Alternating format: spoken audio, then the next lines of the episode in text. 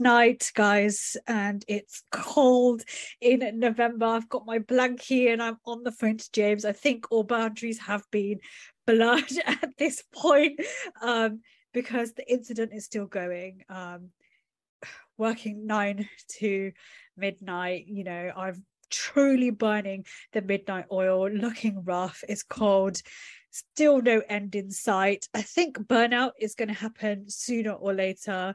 What do we do? How do we approach this? Let's do a resilience, personal resilience check in. Yeah, Rena, you know, I think we're already burnt out yeah. in our our profession. We've been dealing with COVID for almost two and a half, three years now. We weren't built to run an incident that long. And I find it really interesting that we have recognized in society that first responders, doctors, nurses, healthcare workers, frontline workers are, are burning out. Uh, that them working 24 hour shifts has a lot of negative consequences for them and for the people they're treating and caring for.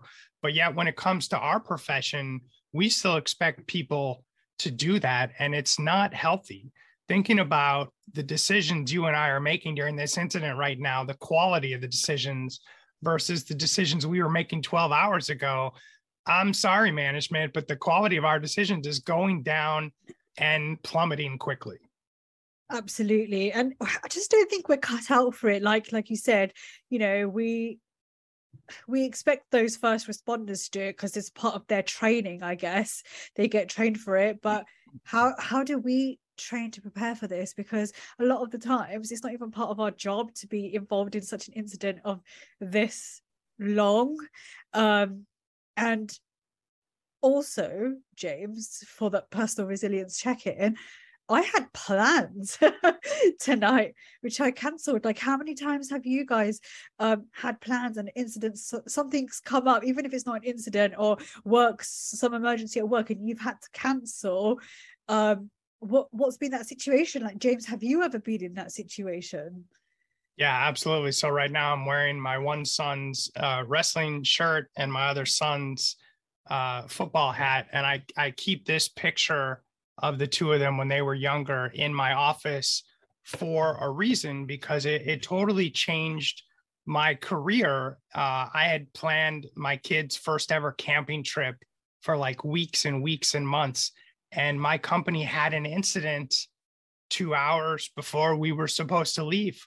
So I had to tell my kids uh, that we couldn't go. And I was crying, like I was just broken and my son at the time, my seven or eight year old son, you patted me on the shoulder and said, It's okay, daddy.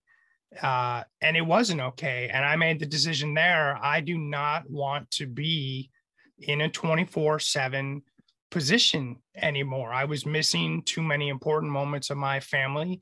That position was great when I was younger, but at that phase in my life, I was done with that. And so I loved that company. I loved that job, but I had to leave because you know that I had hit that personal tipping point of I'm now in a phase of my life where there are other things more important to me at this time than my career. Wow, so powerful, isn't it? And you, you then you kind of think have to rethink your priorities. Such food for thought, guys. If you're watching this and you stayed with us from 9 a.m. to midnight, what's the what's the tea with your situation how many times does this happen to you are you burnt out uh, have you burnt the midnight oil or you know have you been in this state or even worse you know what what is your take on this comment below let us know